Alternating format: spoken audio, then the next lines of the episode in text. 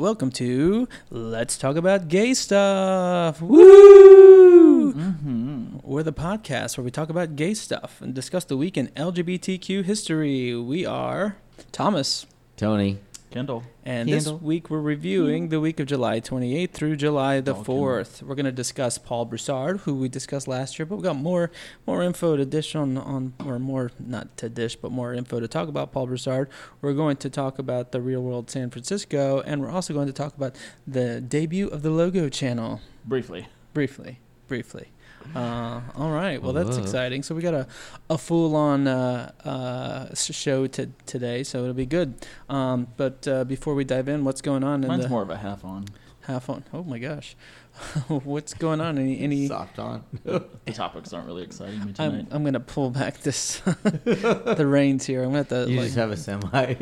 Oh my gosh. Uh, so this week, uh, this is the anniversary of episode of uh, Kendall's epic July Fourth episode last year. oh lord. Yeah, remember?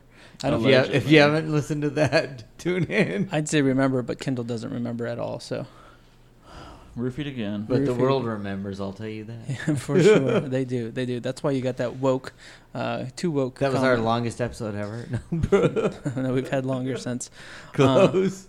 Uh, I was gonna uh, this week. I was gonna chat about. I wanted to do it last year, and then I was gonna do it this year. The uh, passage of the Civil Rights Act, uh, 1964. That was gonna be my topic because it was enacted on uh, July the second. Uh, but apparently, uh, life has changed a little bit since. Uh, since since then, uh, big Supreme Court ruling recently. Yeah, uh, we didn't talk about it last week. Uh, so, um, but it's worth noting uh, since we didn't talk about it. Um, that's a big big deal. Uh, Yeah. Now, uh, basically, the Supreme Court ruled in a six-three decision that. Uh, it, uh, an employer who fires an individual merely for being gay or transgender defies the law. Yep. Come on now. One thing that I thought was uh, cool about, well, I mean, I know the case was about a transgender person. Uh, she's the one that brought it before the Supreme Court, but um, Well, there were a couple cases and that Yeah. were Yeah, were looped three. into yeah. Yeah, but um, transgender was included, and it was written in the opinion. And so, actually, somebody, one of my Facebook friends, she is bisexual, and you know, she commented that bisexual wasn't explicitly stated in the opinion. And so, to me, I don't really think it was them trying to exclude anything. I think they just thought, oh, we need to include gay people and transgender, and maybe they thought bi was implicit. Mhm, she I don't know. queer. But um, But that's the first time uh, transgender folks have been. Uh, Yeah. There's been a ruling by the Supreme Court on transgender folks, uh, which is um, pretty crazy. I mean, that's Yeah. historical. Yeah. And the fact that it was a it was a six three decision uh, with Yeah. Two conservative justices coming over to the uh, liberal side. I always hate saying that, but that's kind of the, that's how people talk about it. yeah, it's Uh, sad. and, yeah. and and also writing the opinion Gorsuch, who Mhm. you know we right, exactly. yeah. liberals have not been a fan of just because you know he was a Trump appointee and took the spot essentially of uh, the guy that uh, Obama had uh, nom- Merrick Garland. Merrick Garland. Um, and so um, so yeah, uh, he came in. Christmas and, Garland. and Yeah. they call him elementary school. One thing that's I guess interesting about this to me is, uh, a lot of people just thought, oh, that that wasn't already legal or illegal, you know, to like fire somebody for being gay. And I remember, um, and actually, like a family member reached out and they're like, oh, that wasn't already legal. Um, and I remember like several years ago when Obama, he basically, you know, because hospitals, it was up to each individual hospital to say, oh, you know, Kendall's in the ICU, nobody can see, like only family can see him, blood relatives, right? So like Ben could not see or whatever if they wanted. Um, and Obama basically said, okay, well, if you're getting Medicare funding, you can't refuse like you know same-sex partners from seeing their you know partner. And I posted that on Facebook when he did that, and uh, a lot of my friends are like, "Wait, this is going on? Like, you know, if you are in, like with somebody they can't see you, it's like, yeah, no. yeah. So I- it's it's kind of interesting how to us this is such progress, but then I feel some people are like, oh my god, this. Well, that's why it's so obnoxious when people say, well, you know, I have no problem with gay people, but Or why do you need your pride religion. celebration? It's like, well, up until a week ago, we could get fired for being gay. Yeah. But the Equality Act is still important because it had nothing to do with allowing us to. They can still discriminate based on housing. Oh yeah, yeah, you yeah. know, And so we can be denied. Uh, financially, banks can deny us. I mean, there are so many things. Well, that even they Trump still repealed can. like what Obama did for um, hospitals. So I think like now, I think Trump repealed that. So like if, Trump- if you're in the ICU, and Spencer goes up there, if they are like religious, they can be like, uh, uh no. Yeah, I mean, so I mean, to that point, that still, I mean, there's a lingering question. I was uh, texting um, with Joshua mentioned uh, before, but he's got a legal background, so I was like, "What's the deal here?" Because like you, I mean, a few years ago we were all upset because of the the cake, the Colorado uh, baker case, right? So uh, the Supreme Court in that case ruled in Yeah. favor of the baker. He said, Yeah. "Hey, um, by Colorado forcing him to make a cake for this gay couple, we were the you know the state was infringing on uh, the baker's religious freedom, and so that's still I mean there's still a conflict that's gonna and, and they Yep. basically said that in the opinion, saying that's not a resolved issue, uh, Yeah. because you know one and the thing about the this ruling is that it is on the Civil Rights Act, right? so which is a bless you a uh, a um, it's a it's a act of legislation. It's not in the Constitution, right? So it's not a constitutional it's right. yeah. So um, so I thought it was clever the way they interpret it, though. Yeah, The Civil Rights Act said you cannot discriminate based on religion, race, sex. It does not mention any L- any of the sexual gay letters, uh, yeah. LGBTQIA. Um, so what they said was, it's discriminatory based on sex because if I'm a man and I marry a man Mm. and you fire me, it's because you're saying a man sh- should not. It's discriminating against Because what you, a man you, should would, or should not do. you not wouldn't fire a woman Or for a- marrying a man. Right, and same goes with a woman marrying another woman. So I thought that was a clever bit of, um, you know, You you, had to get slick with it. You know what's interesting about that? Um, so uh, I read a book uh, years ago about Ruth Ba- uh, Bader Ginsburg, and you know she's very like pro quality, very feminist. But some of the cases that she brought to the Supreme Court were, um, where men were being discriminated against. So, like one of the first cases she brought to the Supreme Court was there was a single father who his wife died and he wanted to get like uh, basically social security benefits so that he could like stay at home more with his kids whereas if a woman was married to a man and the man died the woman would be able to like get social security for her and the kids to kind of like help take care of them whatever but a man could not do that. And so one of the first cases she brought to the supreme court was this guy was denied social security benefits because it's like you are like a man should be able to support his family. And it's like no no no. We don't want to discriminate between men and women here. Like if social security says one spouse dies and there's a single spouse they should get government help to support their family. Right. and so her long-term sh- goal was like equality for women, but her thing was don't discriminate against a man because so it's kind of interesting Well, like, that weakens the feminist argument too. in a way it does, but then it was like we don't want to like long term you can then say like there's no difference between a man and a woman. Like yeah, that's what I mean. The Yeah. if you, her, it was a feminist argument in my mind that she was making. Yeah, yeah, yeah, You know, like, exactly. we have And- to be equal. Yeah, so it's in interesting. all yeah, cases. so um, it's just interesting. I, I feel anytime you're dealing with the courts, like it's so interesting to me, like when you set precedent and stuff like that. Yeah, I'd rather you, uh, though, kind of get it down to the core, purest and most basic unit. So I like the fact that they got, and I don't know have any legal background, but that that they approached it the way they did because there's really nothing in the Constitution or in legislation that says you know you can't uh, discriminate against uh, LGBT folks, right? So if you want to. If you want that in place, you got to change the law because I, Yeah. I, I don't necessarily like uh, the term gets used often activist judges, but I mean I'm like we need to create the consti- you know, base the decisions on the Constitution or the law. And if those laws aren't the right ones, then you change them, which could still happen, right? I mean, Yep. if the Republicans, you know, if Trump stayed in office and you got they even got more majority in Congress, they could feasibly change the law to civil that Civil Rights Act and say uh, or update it and say, and you know, we specifically can discriminate against LGBT folks, which is what Trump's tried to do, right, with Right, a lot yeah. of those provisions and executive yeah. orders. So, um, so this is why it's important that you go vote because our rights are still. I mean, this is great progress. It's a reason to celebrate. It finally made me happy about Pride because it's been a pretty dark. And June was a pretty dark Yeah. month, um, and so it uh, it was a reason to celebrate. Um, and I'm glad we're we've we've made that progress. But you know, the the um, there's still a lot of leg- you know we're still at risk of being discriminated against just not in terms of employment but housing and access to healthcare and those sorts of things. And again a truly i think remarkable thing for for the trans community that the fact that that you know, Yeah, they yeah, mentioned the, Yeah. um, that. But surprised a lot of uh, a lot of conservatives that you had Gorsuch write the opinion. So um, Yeah. that's uh, crazy. But uh, congrats. Which also it makes me think if you have a George W. Bush nominee and a Trump nominee voting in favor of us and like a Trump nominee writing the opinion, isn't it that much of a given that come on, this is right the law really is in should be, favor yeah.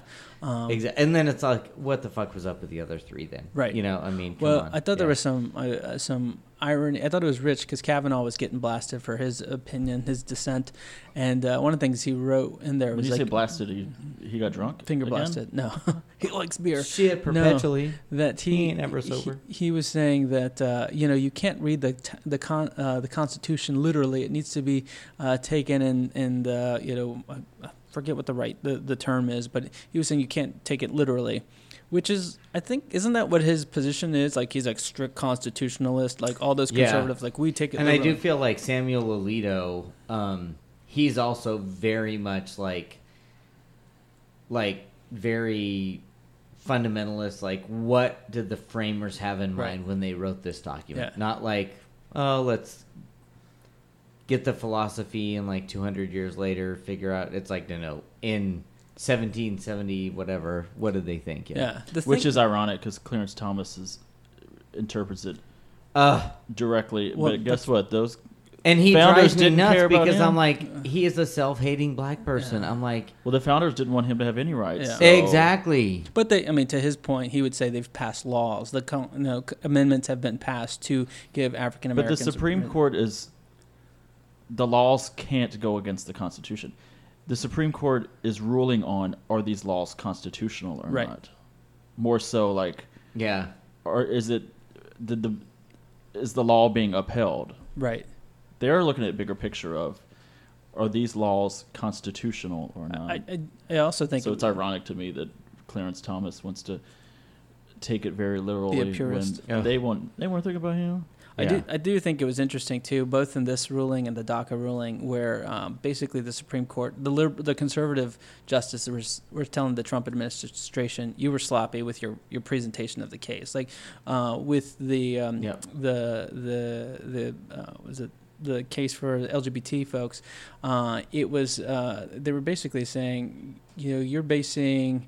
You were trying to say you're basic. You're trying to say Trump administration. You're arguing that uh, that you know, the constitutionalists, the people who wrote the Constitution, the the founding fathers were were, and the people who wrote the Civil Rights Act of '64, um, they never had in mind where you know this the laws of the Civil Rights Act or the Constitution would protect protect LGBTQ people, um, but they didn't have any proof to back it up. Usually, when you make that argument, Yeah. you've got a lot of documents that support that. You know, Federalist Papers, you know, bills that were being discussed prior to the the actual law being passed, but they didn't provide any of that. So they're like, you can't come to us with an argument based on nothing. Like you needed to. And I do feel that's good Show us. because, you know, um, I don't know, like the legal system to me is so interesting because things like that, like I've read of, you know, things in the past where if you're going to be lazy and it's like, okay, the law maybe should be on your side, not that it would be in this case, but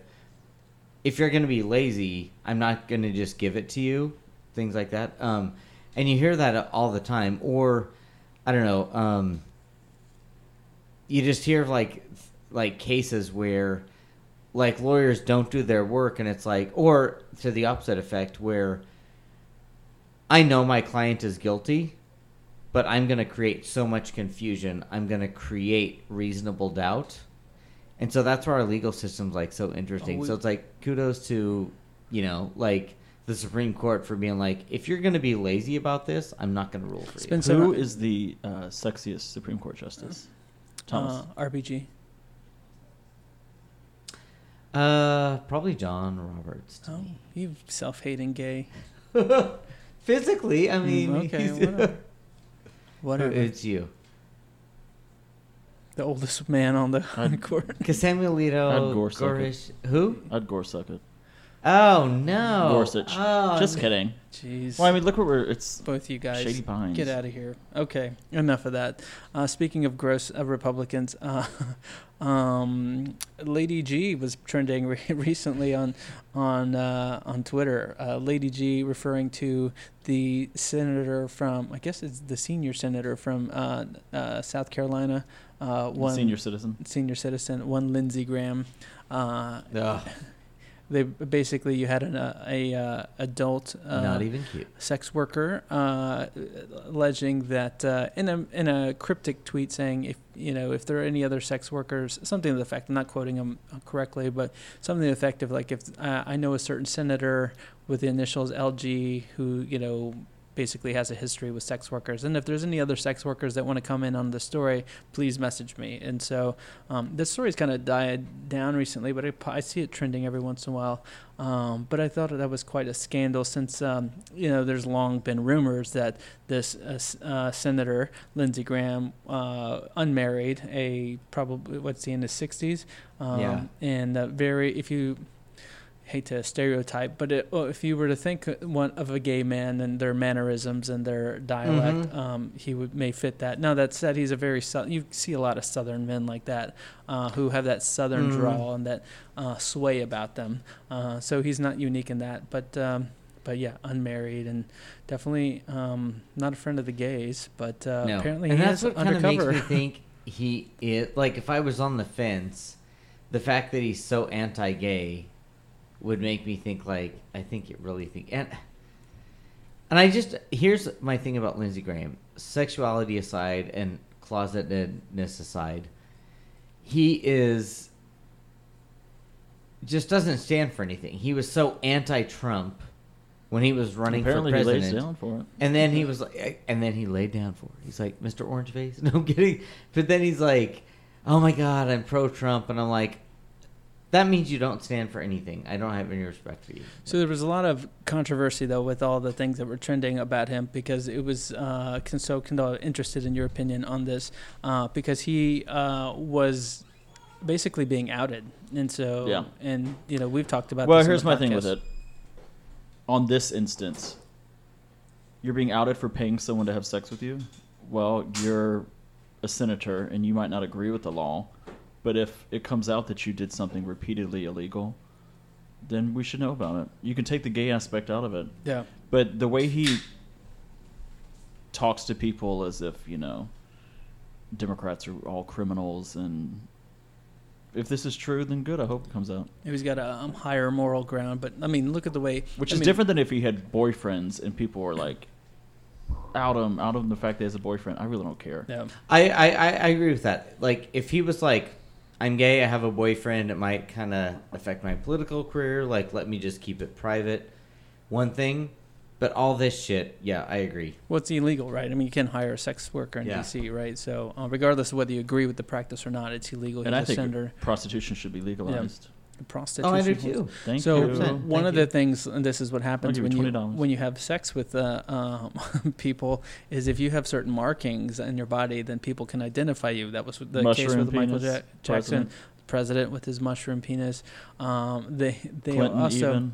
they're also calling him uh, Ladybug because um, anyone any ventures Oh, why? is that why I had heard that he has a Wait, what tattoo is- of a ladybug? no. No, what is Ladybug? Ew. Scrotum? You, want to know what Ladybug is? Yes. So apparently, and the way the account I was reading was, uh, they're like, once you see it, you can't unsee it. And so I'm going to tell you this, and I'm sorry, guys. He has but th- rosebud. They were like, when yeah, it was basically on his in his anus, like he had moles all over his.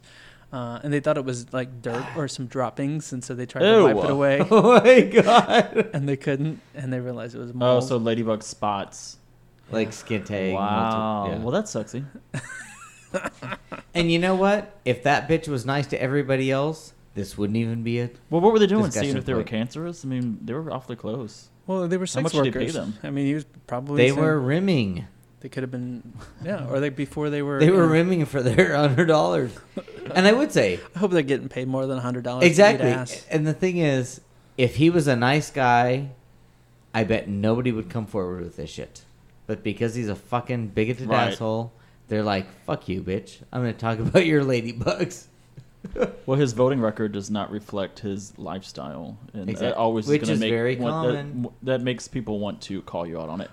But you took his money and you did it, so Yeah, he was self hate. I mean, he's he's. And there's a interview I was reading. Uh, it was at maybe it was on the Daily, the podcast uh, from the New York Times. They um they were talking to him, and he basically admitted, like, I like to be close to power. That's why he had that strong relationship with John McCain, because John Firm. McCain was a, a a leader, right, in the Republican Party. But he loved Joe Biden too. He was Yeah, loved Joe lusting after Biden, John and then um, and then Trump because he's like, well, Which also makes me think, sexuality aside or closetedness aside, he's just whatever the flavor of the day is. I'm gonna like, you know, support that so I can like be part of the. Well, he says he wants to be close to power because if you're close to power, then you have more influence, right? So you can influence the president to do what you want to do. But, then it's also like you have no principles if you're Democrat, Correct. Republican. Right. You're like, because I feel like, you know, like Biden's a Democrat, McCain was very moderate, Trump's like a wacko, and but if let's like, not be fooled. None of these politicians are good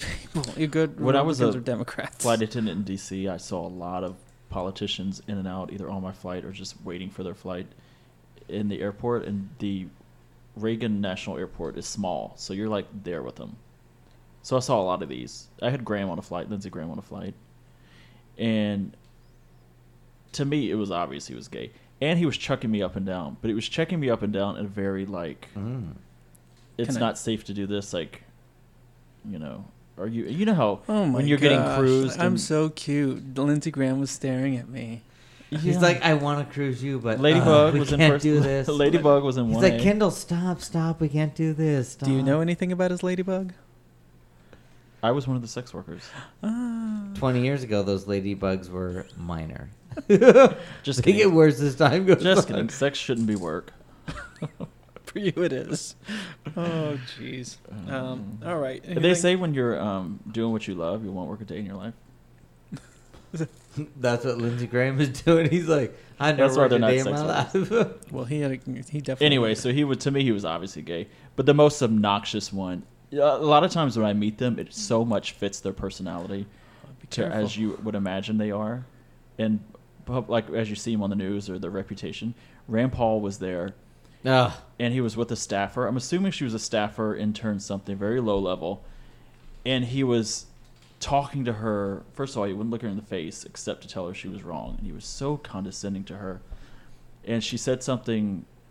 She told him something. He said, "Ugh, actually, that's not right." And I was, it just you just want to punch him in his face right there. But well, that's what his as a sex did. worker, I couldn't. right? Oh yeah, I know. I will say this. So That when is you true. like, I do feel like, you know, kind of like if you're dating a guy and it's like, how does he treat the waiter says a lot about him. Yes. So, a couple of years ago, I was flying back from Montana, and there's like this really like, um, really nice ski resort where a lot of celebrities go, whatever. So uh, that's where I have to fly out of, and so I go to get my return flight to Houston. Ted Cruz is there with his wife, so he's there with his wife and his two kids. We're spilling all the tea on all the s- And so people. we're sitting there at the gate, you know, like waiting for the plane to depart. And so all these people, oh my God, there's Ted Cruz, blah, blah, blah, blah. Yeah, there's Ted Cruz, blah, blah. And so his wife is sitting there. And so he is sitting there on his phone and he's not even looking at anybody. Like all these people are like drooling to be like, oh my God, I want to say hello to Ted Cruz. And so his wife is at least like, "Oh hi, how are you? Oh, thank you." You know, like like they're celebrities or something. And then um, the maid calls to talk about like, "Oh, I'm fixing the boys' lunch for the week. What do you want?" She's like, "Okay, Timmy, do you want apple juice or orange juice or like blah blah blah." But the whole time he was like, and then we get in the fucking plane and he is like, he sits in first class, and these are like really small planes. So first class is like one chair. one chair on each side and like Seats. th- yeah, Yeah. and then the economy is like you know two chairs on one side, one on the mm-hmm. other. It's like really small plane. The wife and the two kids are in economy, and he's in first class, and I'm like, bitch. They probably love that time alone. Yeah, For the record, he has daughters. Okay, unless you were seeing the wrong person, but yeah, he's got two two daughters. You said sons, just in case we get fact checked. okay, maybe Um, yeah. Yeah, they're two girls. two little kids. because they yeah. were they were notably on the uh, they had lots of pictures circulating when he was running for president. so they're butch girls. Even That's what uh, you're saying. Obviously, when he yeah. was r- running for reelection too, uh, the, all the pictures of his girls pushing his face away when he was trying to like Okay, be- yeah, the know, two, snap yeah, a photo. two kids, Yeah. two little kids, yeah. Um, But I was like, oh my god, a sex worker cannot couldn't do even, that. yeah, yeah. yeah, they could do it for. Lindsey. Oh my god, he was the the sex worker with the, the boys and not the girls. that's who it was. Maybe he was raising an 18 year old like uh, old Matt Gaetz. Uh, The secret Cuban And she was 19 year old that he 18. adopted formally. there you yeah. go. No kidding. Oh, it geez. wasn't the Goldman Sachs wife that was like, uh, Oh yeah, yeah, she's she was she was something. Uh, yeah, I don't want to talk about Matt Gaetz. He makes me angry. He almost makes me as angry as about the, the guy I'm going to talk about in my topic when we're talking about the real world. But uh, but yeah, he's just one of those gross people. Um, you know what's not gross? Baked bones. A recent Gallup poll shows that Americans have reported feeling stress, worry, and anger at the highest levels in over a decade. And while we're growing more and more aware of the effects of stress on our bodies and minds, we may not have considered the effects that our stress can have on our pets. According to a 2019 study, there's a synchronization between stress hormones in humans and their dogs. If you are a dog parent, you probably know that your pup is very good at reading your body language and can quickly pick up on how you're feeling. We're always working to reduce our stress in any way we can, but what about the anxiety we may have passed on to our dogs? Baked Bones has a solution. CBD has been shown to help reduce stress and anxiety in both humans and dogs, and Baked Bones has your dog covered. Made from organic, human grade ingredients and full spectrum hemp oil, their bones may offer some relief to your anxious pup. Check out bakedbones.com for more information on CBD for dogs and other benefits it may provide. Baked Bones offers free shipping on all orders over $25, and you can save 10% using the promo GAYSTUFF10. That's G A Y S T U F F 10. Baked Bones is LGBTQ owned and operated and is based in Houston, Texas. Baked Bones proudly donates 10% of all profits to no kill shelters in the U.S. Baked Bones, yum yum. I got to We got to figure out. I was thinking we got to give them uh, some sort of uh, like A jingle. jingle. we'll have to talk to Chris about we that. We need a jingle Yeah. writer. Jingle. that's a t- that's part of the service. Uh, well, that's part of the service. We're, it's an add-on fee. Spence and I were talking about that. Like, if you want us to write a jingle for you, it'll be twenty-five dollars extra. Kiddo can do that. If He you want us loves to sing it though, it'll be extra. Yeah. If you want us to sing it, twenty-five more dollars extra. Kiddo's like, I have a It's price. little- Uh, so yeah, so that's Baked Bones. Um, uh, they are doing their work on Kennedy right now because you can't hear him. Also, he's in another room, but whatever. Um, Where we put a pillow over his face too, and that helped. That that works for about five minutes. No. And he comes to. we don't do that to And dogs. then we edit those out. We don't do that to dogs, Kendall. Thank you. Only humans. yeah. Well, Lindsey Graham does it, but he pays extra for that. Exactly. Uh, all right. So Only to ladybugs. ladybugs. So I want to talk about the premiere of Real World San Francisco, which happened uh, on June 30th, 1994. Um, you guys familiar with the show, The Real World? Mhm. Oh yeah. Tony, even Tony is, huh? Even no My pop culture pop self. culture. yeah. Tony. So this the Real World premiered in 1992 with the first uh, I watched that one. uh, one in New. York, New York City. Oh, I didn't think you, Preacher's Boy was allowed to watch that. Uh, my parents were never home. Ah, you were a latchkey kid. Yeah, Wait, so we- San Francisco is what, 04? No, no, it was in uh, 94. Oh, 94. Yep. Yeah. So this was the third season.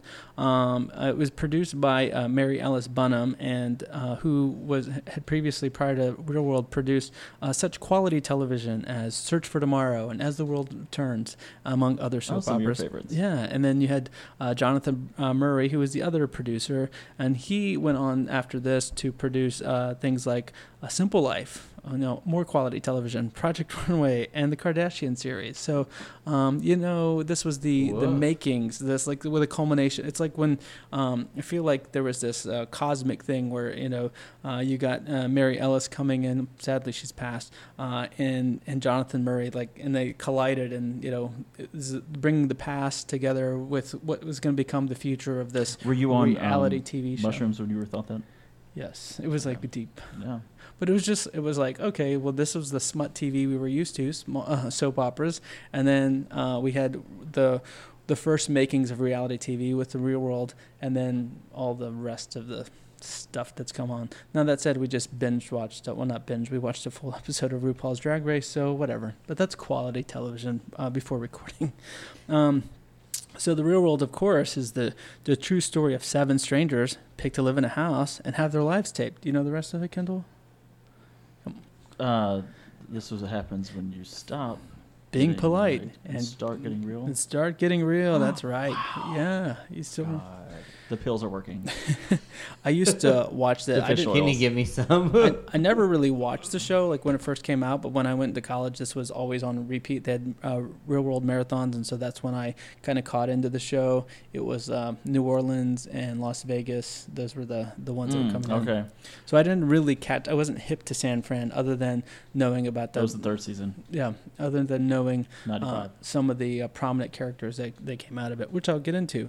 So, uh, if you're not familiar with the real world, if you're 20 and have no clue what the real world is, it was a non-scripted reality TV show, the kind of the first of its kind. It was really bringing reality television to our Yeah. television in a different sense, right? There's reality TV in the sense of game shows and different things like that, but this was one where you had cameras almost in this Big Brother type setting that were following these seven roommates, uh, and uh, it was bringing in together also that it was right for for drama, right? You're bringing in people from different parts of the country, yeah. uh, and with different backgrounds, different experiences, and different races. Which uh, I was going to say we don't really have those race relations anymore, but it was. Yeah. I mean, I feel like that was still fresh and uh, you know Yeah. uh, on everyone's mind. I mean, 1994 is still. I mean, we're within what 30 years of civil Yeah. rights a- passing. So, um, so it was a big deal, right? And you're bringing in people with different political perspectives. So the cast on this um, uh, was diverse, just like most of what the real world was trying to do. You had your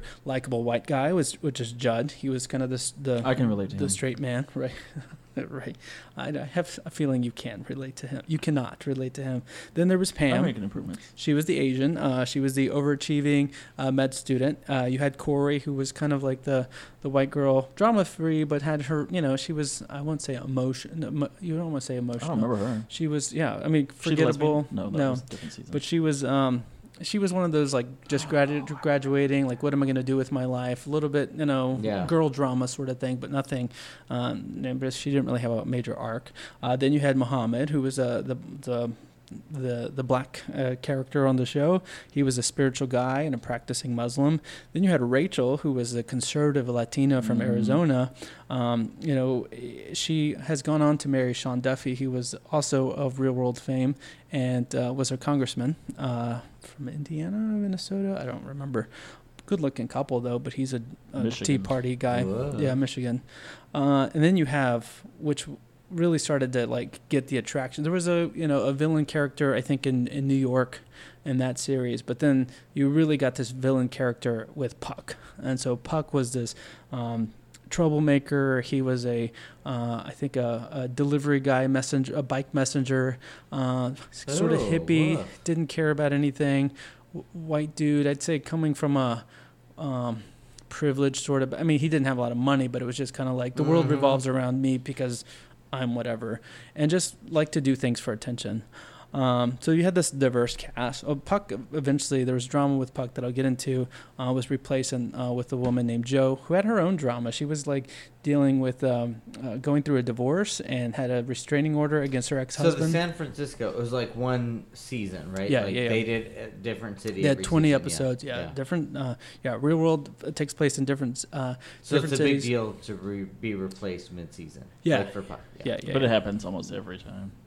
After this, it did right. They made the, the it was a thing. Oh, wow. Okay. Uh, but see, the San Francisco season again. This is the third season. You've had now fights with you know between races and different political views and different religious Haircuts. views, different haircuts.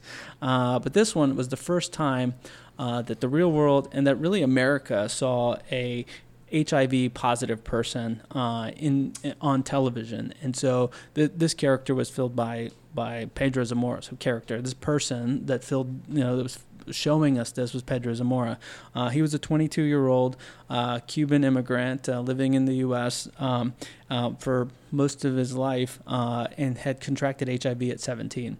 So he was cast onto the show and really kind of brought like this whole new dimension to to the real world uh, because again he was living with HIV and if we're talking about the you know, 1994 we're not very familiar with I mean we've been living with you Still know, a death society- sentence. yeah, yeah. still a death sentence still fighting for resources and attention on, on hiv so he actually was an activist. So at 17 he found out was devastated but then said okay i got to do something with this. And so being the top student he was um, the, the, the he wanted to be a doctor um, he instead of doing that he said well obviously I have, i'm unlimited time so i'm going to make the most of this and i'm going to educate people particularly students uh, about hiv aids and so prior to being casted and we'll have to do pedro for another topic like a Yeah. full on because there's a lot to him but uh, he decided when he uh, uh, put in his casting audition for or casting tape for the real world he was like this is an opportunity to get my story out to a bigger audience and to uh, you know to share the story of what it means to be living with hiv aids. And so um, so yeah so he he was cast and you know when they when the the housemates descended on um, on the house at the first episode, they all knew someone was going to be with living with HIV, so they were going to have a roommate with HIV, but they didn't know who it was. And so on the first episode, they find out uh, as they're introducing each other, they're telling their stories. Pedro reveals that he has uh, HIV/AIDS, and so Pedro's story. There's, I think, probably. Two, I mean, there's other arcs uh, to to the. Uh, uh, the show, but Pedro really his presence and his storyline and interaction with his housemates, and particularly Puck, are really kind of the the major themes of this season. Um, you know, so Puck and Pedro continue. They have from the from the start. They there's tension. Uh, like I said, Puck's kind of arrogant. Um, he he wants to be the center of attention.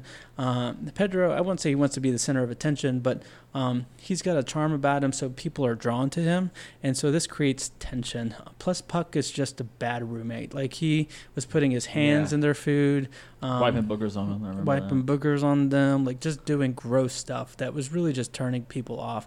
But Pedro, rather than just kind of be silent about it, And he would- was just being a dick. yeah, and just to do for it, attention. yeah. Yeah. And so they they would have there was a lot of tension between the two, uh, and it boiled over about mid season. Uh, lots of back and forth, and then uh, Pedro finally put it to the to the housemates like I can't put up with this anymore. He's like either you guys um, you, guys It's have to decide. It's either him or me, right? And uh, um, the roommates had a chat, and they eventually decided to kick Puck out and uh, and keep Pedro. Uh, and uh, of course, Puck kind of lingers throughout the season, but um, that's that's kind of one of the, the things. villain of the season. Yeah, he was the villain of the season. But One I of mean, the first reality TV villains. yeah, he got the full. I mean, we were watching again RuPaul's Drag Race before we started recording. You- You could see how they they edit some of these characters, right? I say characters, these people on these shows, right? Um, but he's, I mean, he was truly an asshole. Like he was Yeah. a gross person. I watched watching an interview with him. Of course, he wasn't on the best show to do it, but I was watching an interview with him on Howard Stern, and uh, he was just awful person. And like they were asking about his interactions with Pedro, and then he was like, "Yeah, you know, I paid, I, I try, tried to pay Pedro a hundred bucks to uh, take his motorcycle and run straight into a wall. Like that was just gross things like that." Yeah. Um, dude was just a gross person, and I try to say, well, is there any redeeming qualities about him?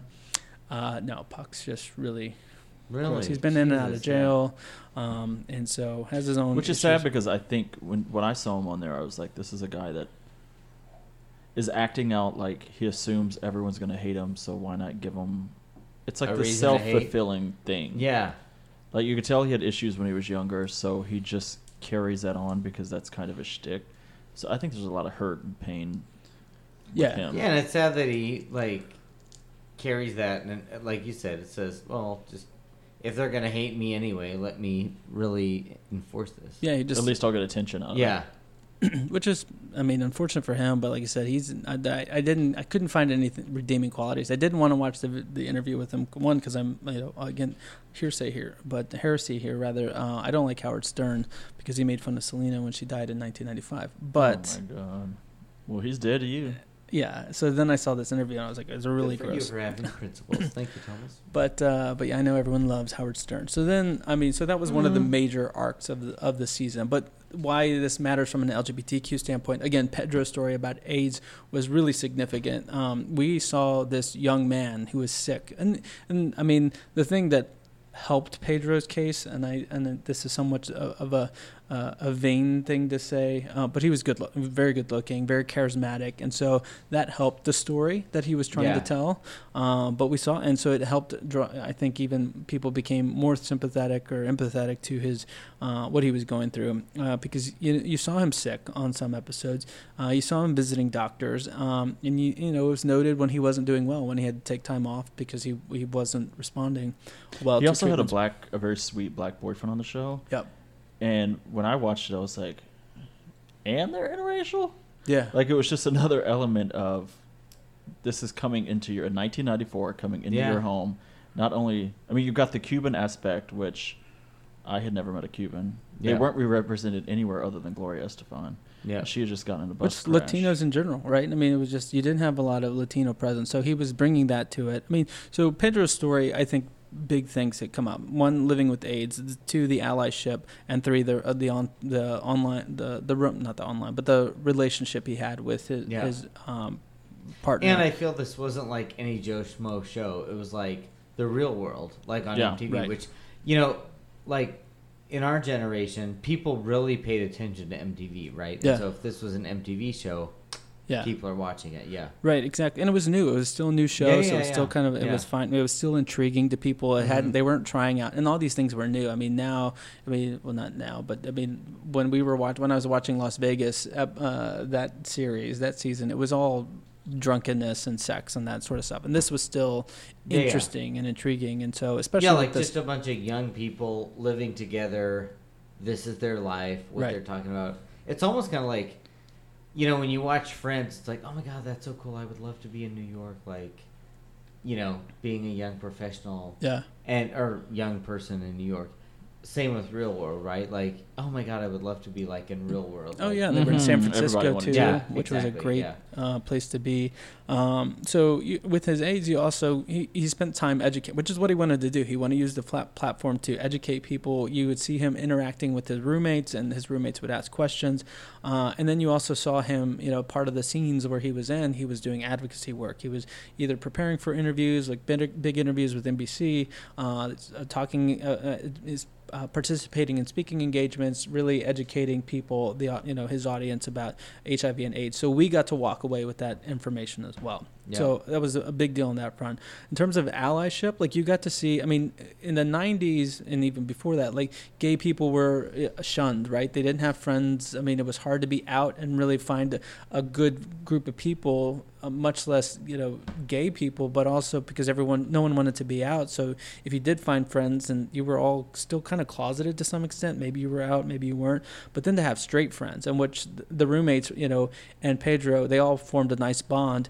And so you got to see, you know, the the roommates rally around Pedro. They should supported him. They went to his events. You had uh, Rachel, who was the um, again the conservative uh, Latina, who, who went, you know, got out of her comfort zone and went with Pedro to a pride parade. Uh, and so you saw these different things that you didn't normally see. And so as a gay person, I mean, I was watching interviews about the show, and people were like, "Wow, it was it was really cool to see."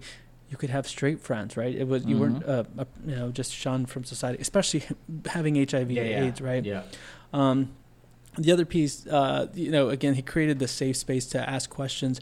Uh, you know, Rachel and Pedro originally were kind of pitted against each other at the start. These two Latinos, uh, Pedro obviously very liberal, uh, Rachel very conservative, but they formed a bond towards the end. I mean, she even took him home to her conservative family, her conservative parents in Arizona. Uh, and what she describes is like, I, I he be, he was so open with who he was, and, and even made light of it to some extent that it made it easy to ask questions about what he was going through.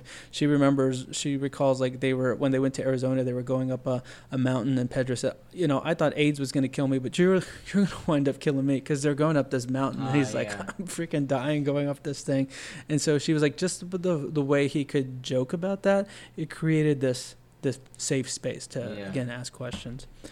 Um, and then you know I think that the other thing from from the gay community standpoint, so I think America definitely appreciated the the aspect of the allyship and the AIDS awareness, but the the fact that you had Pedro fall in love with uh, you know Sean, his his boyfriend, and have a healthy gay relationship between two people with AIDS, like that was something that was. I mean, you didn't see gay people have relationship, much less two people with living with HIV, AIDS, um, and the fact that they, you know, it wasn't just a token they were going on a date because they had dates because they had uh, a gay character in the uh, first season, I think. Norm, he was bi. Yeah, and so you saw him go on dates, and it was kind of more casual, but this was like a relationship that was forming and bonding. It led to one of the like most notable moments on on television history, which was their commitment ceremony. So long before there was gay marriage, we saw on this one episode towards the end of the season where Pedro and Sean got married, and you know all of the roommates except Puck were all. Um, were watching, Oh, that's cool, and, yeah. and so as- as was America. So you got to see this really cool uh, commitment ceremony that we've never seen, right? So Yeah. uh, and it wasn't just. I think there was another. uh, So this was like noted as one of the first gay weddings on on television. I think I, I read there was something similar. Uh, there was a gay wedding on the Joan Rivers show uh, some years prior, but this was really the first one. Yeah. Like it wasn't just. that was the '90s, right? yeah. Well, they were all symbolic. There was no civil union. There was no. It was Yeah. all Yeah. More like and a that- and commitment that's ceremony. Also like, I mean, Yeah. Ellen was in the '90s, and you see what a controversy that was. Right. And so, hmm like, Right. if this was able, And that was still years after this. Yeah, yeah. And this yeah. was too like I mean if you, the Joan Rivers show or an episode a sitcom episode like most of the time you don't have re- uh, relationships evolve into the point of marriage like it's just a one off like oh we're gonna do something shtick for ratings we're gonna have this one like the, Yeah. you saw this uh, this relationship evolve from dating to romance to then getting this commitment ceremony which was really something that was unprecedented so um, so yeah so then so that was kind of the I think the, those key elements of, of the show. The show ran like I said for 20 episodes ended uh, in, in November uh, on November 10th. So just before we kind of get to that final episode, uh, so the series stopped uh, filming in in June at the end of June, um, and everyone parted ways. Uh, so that's when they stopped filming. And so shortly after that, Pedro did a couple of interviews, shows, took a couple of trips for you know, to do his advocacy work, and then he fell ill in August, and so he was hospitalized. Um, and then he kind of went downhill from there. The reason I mention that again, and we'll talk about Pedro on a on a later episode, but his castmates, his uh, roommates, came to live with him. So Pam and uh, Judd, they they spent from uh, from uh, August until the time that he he died Right. in November, uh, they moved to Florida to live with him. And Pam was going to uh, medical school, so I mean, so it was like she was taking a moment out of her time. Yeah. Uh, Yeah. Judd was a straight guy, right? You didn't, and so what he did is he picked up the mantle from Pedro to do a lot of the events that Pedro was supposed to attend. Like he, you know, Judd went in and spoke on his behalf. So, um, so I mean, you saw this connection, right? So it was Yeah. more than just hey, we part ways and we're not friends anymore. Uh, in fact, uh, pa- um, uh, Pam and Judd, they, I mean, today, I mean, when they celebrated their 25, 25th anniversary of the show uh, last year, I mean, they're still doing interviews and talking Oh, about they got the married. legacy. Yeah, they got married. In yes, in real life, and they're still talking about the legacy uh, of the show. And so, in real life. in like real- a- yeah.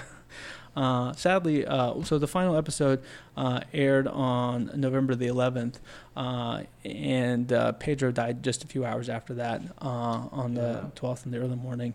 Um, made national headlines. Uh, his death. Bill Clinton even called. Um, and you know, uh, thanked uh, Pedro, his family, for kind of changing the Yeah. face of HIV and AIDS for the for the country. And so, um, pretty remarkable in terms of what what happened. I mean, I was as I was doing my research, was doing lots of um, uh, looking at YouTube videos and hearing Pedro's story Yeah. and his voice and people talking about him. It was really really sad story. I think when we did the Ryan White topic, we mentioned Rock Hudson, Ryan White, Pedro were the three big that humanized people Yeah. with AIDS.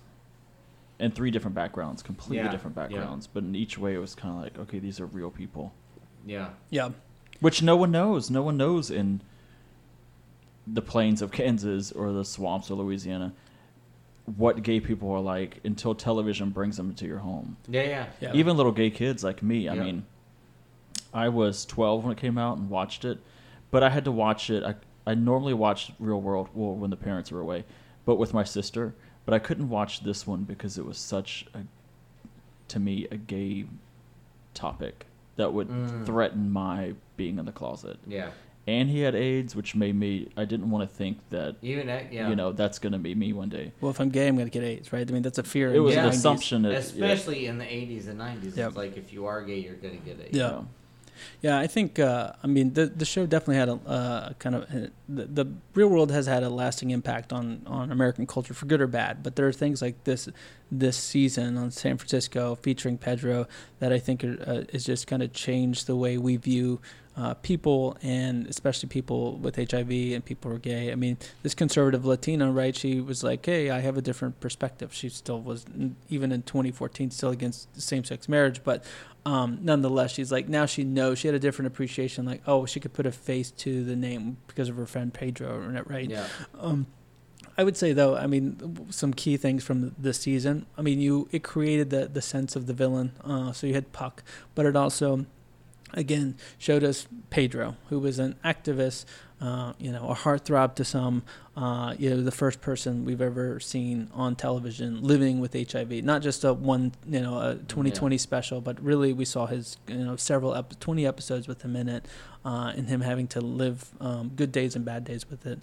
Um, but you know, the real world as a as a as a as a series really kind of had a lasting like positive impacts on on the LGBT community. I mean, you featured Pedro. I mean, in the New Orleans series, they had uh, Mm. Danny, and one of the things about him That was like, yeah, he was cute. I, I remember watching that in college. That and I was my like, favorite season. Might I be gay? Uh, because I was like really, I didn't want to watch it. I was looking at it like through my fingers because I was mm. like, wait, you know. Well, one of your hands. yeah. or I don't know the other. No, um, but the significance of that, not just because he was gay, but he was dating someone in the military, and so there was this whole concept of don't ask, don't tell, and they had to always blur out the, his he hid in the bushes and they blurred out his face because he was like, "I'll lose my job if Really? if you Yeah. film me." It was this big thing. Yeah, Yeah, well, and that was a, like would put this kind of face, so to speak, although albeit blurred, to With the dude, reality of it. Like tell, this yeah. could be, this guy could get fired. And then uh, it, when they did, uh, when Real World did uh, their Brooklyn season, uh, they had their first transgender person, uh, Katelynn. So we saw her her journey as well. they had on season two. They had abortion. She's Tammy. This is in '93. Tammy is now on Basketball Wives. She's still in the reality TV show game, but she had an abortion while they were filming it. Season one had a lot of issues around race. Mhm. There was the cute little white girl from Alabama, and then Kevin, who I think was from Brooklyn, who's run for Congress several times. He's lost. I he slapped three. that woman. No, that's a different season. Oh, different. that was season? Seattle. Oh, Seattle. Okay. Yeah. I thought it was New York. Oh, okay. Uh-uh, no, okay. Okay. Well, the guy that slapped Oh, the other girl, pulling hair. who the girl with the um, she had Lyme disease, and she said she was leaving, and she said, "I know why you're something like this. Oh yeah. I know why you're so angry. It's because you're gay, and it's okay." So he slapped her in the face, Did he come out? And later he came out. The. Wow. Um, But there were a lot of um, issues on those. Now it's kind of like we've seen it all, and part Yeah. of the reason we've seen it all But it is seems like it was kind of a groundbreaking show. I Yeah. mean, if all those- Absolutely. yeah. Yeah. But and now it's like we've already seen that, but we've seen it because real world has Of dealt shit with like it that, yeah. on so many different. Yeah. And you're dealing with like you're old on that show if you're 23. Yeah. Yes. Like Yeah. maybe that was even the max age. Right. So it's think it kids 26, dealing with Have you things seen that Roman way. and Michelle's Yeah. last movie? I th- so just uh, little nuggets of trivia uh, as I close out. So the Real World House, that house uh, that they had, it was went on sale on the market uh, back in I think it was 2014. Um, you know, any guesses what that house was going to cost? Three million. Oh, uh, it, went on, 14. it went on the market for 6.9 million. Jesus. With The- San Fran, Yeah, it was a Yeah. 30, 3,400 square foot uh, place. It was one, one room. So they, you know, at one point, I guess it was divided into rooms. One room was uh, going for rent for 5,800 bucks a month. mm. Wow. Um, in 2017, the Real World was canceled. I didn't re- realize that. I was yeah. trying to look up. wonder what the last. Oh, is that city was. recently? Yeah, so it was, it was Jesus, canceled. went but on that long? uh, partly it was canceled because uh, it was 25 uh, years. They did on the 25th. yeah, it was canceled because they uh, the the audience. I mean, so it's appealing to you know younger generations, right? And so, but if you think about the folks that are in their tw- you know college years, like, right? They don't. all they're, this is normal. they're all unplugging, right? They're not. Well, they're not. So they don't have cable, Oh, right? yeah, yeah. And so, uh, so you had to re. So they they took a, a, bit of time off, and now they're on Facebook Watch. So you can find Okay. episodes of Gotcha. Real World on. Oh, it came back. yeah, on Facebook Watch. So, okay. So that's. I don't know what that is. yeah. I don't. Is that an actual watch, Yeah, it's all. I guess. like of timepiece? No, I don't think that's. uh, so that's uh, that's uh, the Real World San Francisco. I, I think a iconic. Uh, um, uh, I love that series, show. Yeah. Did you you you watched? Oh, I watched Yeah. all of them until I think Probably Real World in 2003. was like, like uh, very, I guess, groundbreaking. Did It- you watch it? Uh, a few, Yeah. and it- I, I think it just like brought diversity and realness into like the average American home. you they know, should like- release them all on like a Netflix type. Like thing, if you're 'cause- from small town Kansas, it's like this is what goes on. Well, you that know, was like, the thing yeah. too. Just looking at a lot of the the you know interviews. So that couple, uh, Pam and Judd, they were being interviewed last year by some anchor in San Diego, I think, and he was saying, as a gay kid, and you know, in the middle of nowhere, Yeah. he's like, I watched it, and they're like, we get that all the time. That's, Yeah. and they were like, we love that that Yeah. that still is happening 25 years later. Yeah, yeah. They're like there was plenty of negatives being on that show, uh, but there was great. I mean, they met Yeah. and got married, but uh, Yeah. uh, yeah, it- the the There's legs. so many iconic. Ruthie from Hawaii Yeah. was an alcoholic. hmm Um, Whoa. So I, I, I mean, I've been, I found real. World- I mean, it was always on an MTV, but I found it in college because it was like study or watch twelve Yeah. episodes of Real World Road Rules back to back, and then I would get into it. Uh, Yeah. But I don't like reality TV. It's not my thing. It's like, especially things when people are getting drunk, and I mean, I can do. Why do I need to watch people do that? I can get that, do that on my own. So, uh, so yeah. All right. yeah, mirrors. right. Oh, boy, do I on the ceiling. Just kidding. Uh, on that note, we'd like to thank our sponsor, Economy Works. Economy Works believes in the power con- of connection. If you're a company that needs project support to tackle your to-do list, like benchmarking analysis or meeting facilitation, Economy Works wants to connect you with its talent network. The talent network has over 800 years of experience and growing in HR, marketing, IT, accounting, and other specialties. Economy Works when we work, the economy works. You can find out more at economyworks.com. That's E C O N O M I W O R K S dot com. Over to you, Tony. All right.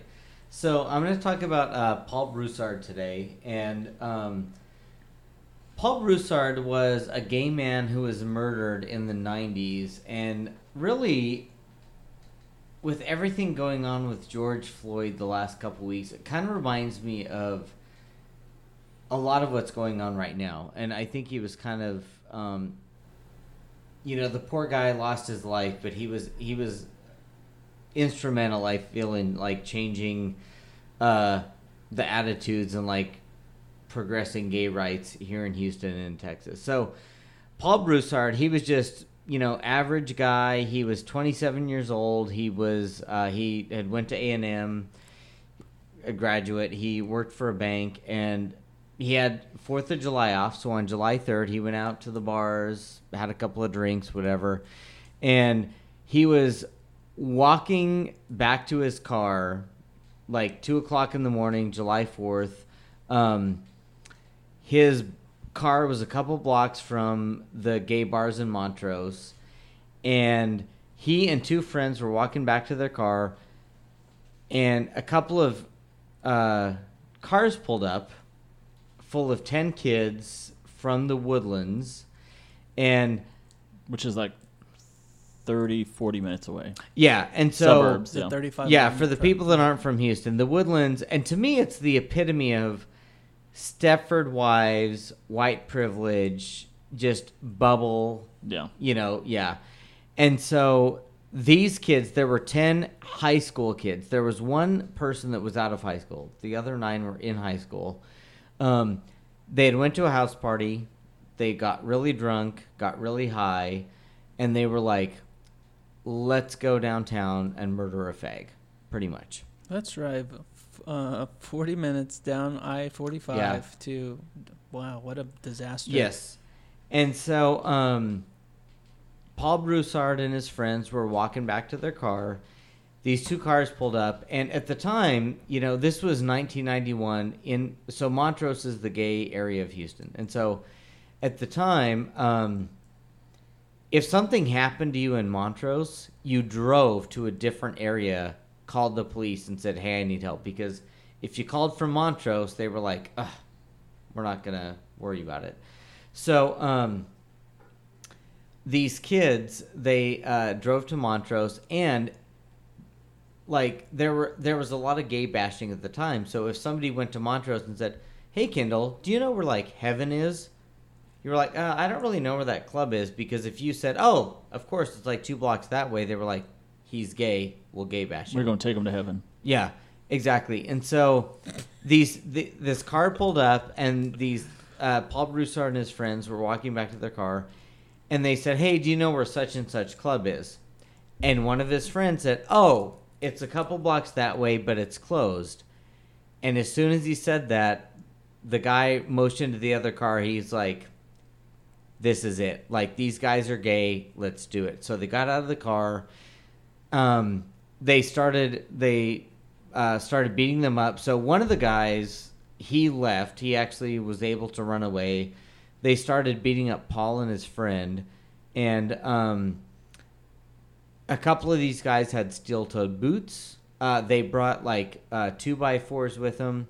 Some people even said this was all based on eyewitness accounts. So, but some people said no. The two by fours had like spikes in them, like nails. Um, one of the guys, John uh, Buice, he uh, pulled out a knife and stabbed him, and so uh, he stabbed him a couple times in the front and in the back, and then they got in the cars, drove away. So, you know, people called the police. Um, while they were waiting on the police, uh, one of the there was a guy. He was a very well known gay advocate, uh, gay rights advocate. He like came on the scene, whatever.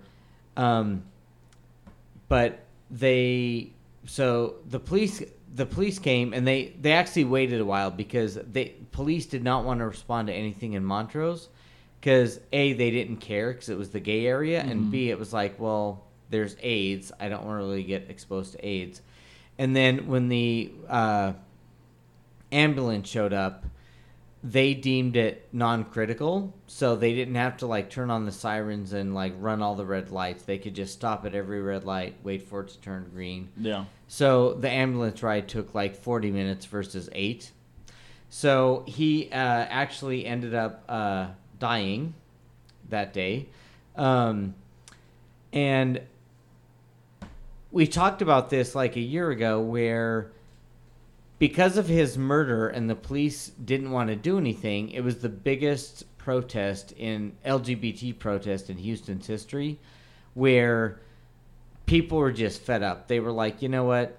I'm sick of this shit. Like, uh, straight people, this is the first time straight people like joined in the LGBT uh, fight. Um, this is the first time where people are like, you know what? I don't care if I lose my family or my because it was really hard at the time to get uh, gay people to protest or fight for their rights because they're like, I can lose my job, I can lose my family. For the first time, they were like, fuck it, I don't care. Like I'm not gonna like walk two blocks to my car and get murdered and nobody care about it. And so, um, uh, the gays organized a protest, which we talked about last year, and that's a very in-depth thing. You know, I ch- recommend you check about that check that episode. But um, because of the publicity, so the gays put pressure on the cops to investigate this. Even then, they didn't really investigate it. They were just like open to it, and so what happened was the publicity that was generated by that uh, protest this girl went up to her professor at U of H and she said, My boyfriend did that. And the professor said, Mm. You need to go to the cops. So she went to the cops and she said, My boyfriend did this. And so they talked to him and then he talked to one of his friends and one of his friends said, Okay, I'll like, you know, I'll he turned himself in, he talked to the cops. And then once it came about, the guy that like drew the knife at the end that really dealt the uh, fatal stab wound, his dad said, "Look, if this is you, you need to uh, turn yourself in." So, um, all of them were arrested. All ten of them were arrested. Uh, they were all in high school. So, where it gets interesting is this was the first time in Houston's history where the family had any input into sentencing. So they actually called the mom and they said, "What do you want to do about this?" And so she gave her thoughts. But five of the ten got probation only. Uh, three of the other five got uh, 15 years for beating somebody up. One guy got 20 years, and one guy got for attempted murder, and one guy got 25 years for, uh, or 45 years for murder.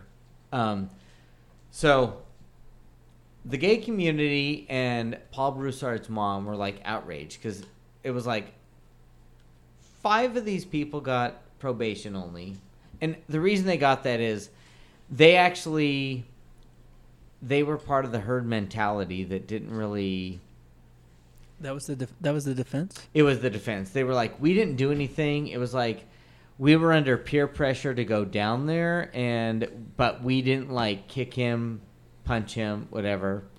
All based on eyewitness accounts and other you know testimonials. So three of the people, like three of the people that like actually did some of this, got like 15 years. One guy got 20 years. One guy got 45 years. So um, So presumably all those guys are out of jail now. yes, 100. percent So But not the 45 year one, huh? He yeah he is. Sure, so like the thing is, good behavior stuff. the people that got 15 to 20 years hardly served any time at all because and so none of this went to trial it was all negotiated so the progress i guess was um when this crime happened the police were like we're not going to do anything nobody cares about a bunch of gays in montrose and because of public pressure and really like national news this gained national news it kind of reminds me of george floyd where if it wasn't for the Yeah. national news, nothing would have happened. And so they're like, well, we have to do something. And this girl's like, dude, my boyfriend is part of this. Yeah, good on her. Yeah. And so because of that, They're married now. all of them like went to the police. And so um they were arrested and charged, but it never went to trial. The police and the DA negotiated everything. The gay community and his mom were like, these were too light of sentences. But um, so they all served just a handful of years and then they got out on probation. But uh, the guy, John Buice, uh, who he drew the knife, he he got released in 2015. So he was in prison for like over 20 years. Um, right after this happened, he apologized to the gay community and he's like, "Look, to me, it was a I need to prove myself to my friends. This is a thrill-seeking event, whatever." One of the gay activists who really like led the charge for like getting these guys uh, charged, he actually befriended him, and he says, "Look, I don't." He said, "I really think this was a bunch of just crazy kids on drugs versus you know." Um, They were on drugs? They, yeah, that so they they got really drunk, had a bunch of drugs, and they were like, but they also said, "Let's go kill a fag in Montrose." Like that's murder. And I mean, they that's had- premeditated. Yeah, Right. and they had like steel-toed boots. They could have been wearing those anyways, but they brought wood with them, and some people even said there were spikes in the wood. And the one guy had a knife where he like you lived in the woodlands to come down to Exactly. attack gay There were people. so many they didn't go to- to Spring, you know, Right. which is ten minutes away. They came all the way downtown and they went to Montrose. Yeah. yeah.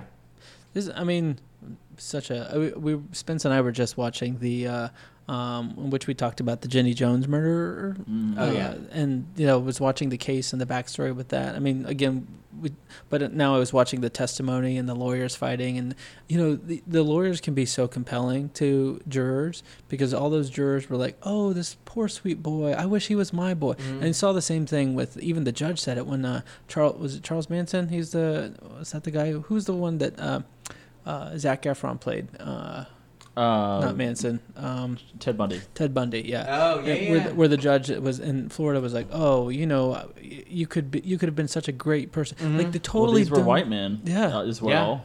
Right. That's the privilege, and And I kind of hate to sentence you to this. and Yeah, I hate to say that word because I'm like Yeah, it's it's so much such a potential. overuse, but it's like wow like instead you know the president you hear the president if it's a black man he gets called a thug right he calls th- a black man a thug most, like most people do our entire the bones of this country. Yeah, which is so s- yeah. I mean, y- at, at- at one point, I mean, you can't be a raging liberal and say prison reform and we need, you know, to be more relaxed on on, on justice. Uh, Did you uh, hear that? criminal- first of all, Big Bones call out I just said. There you go. That's a good call. I don't think they want it in that sense.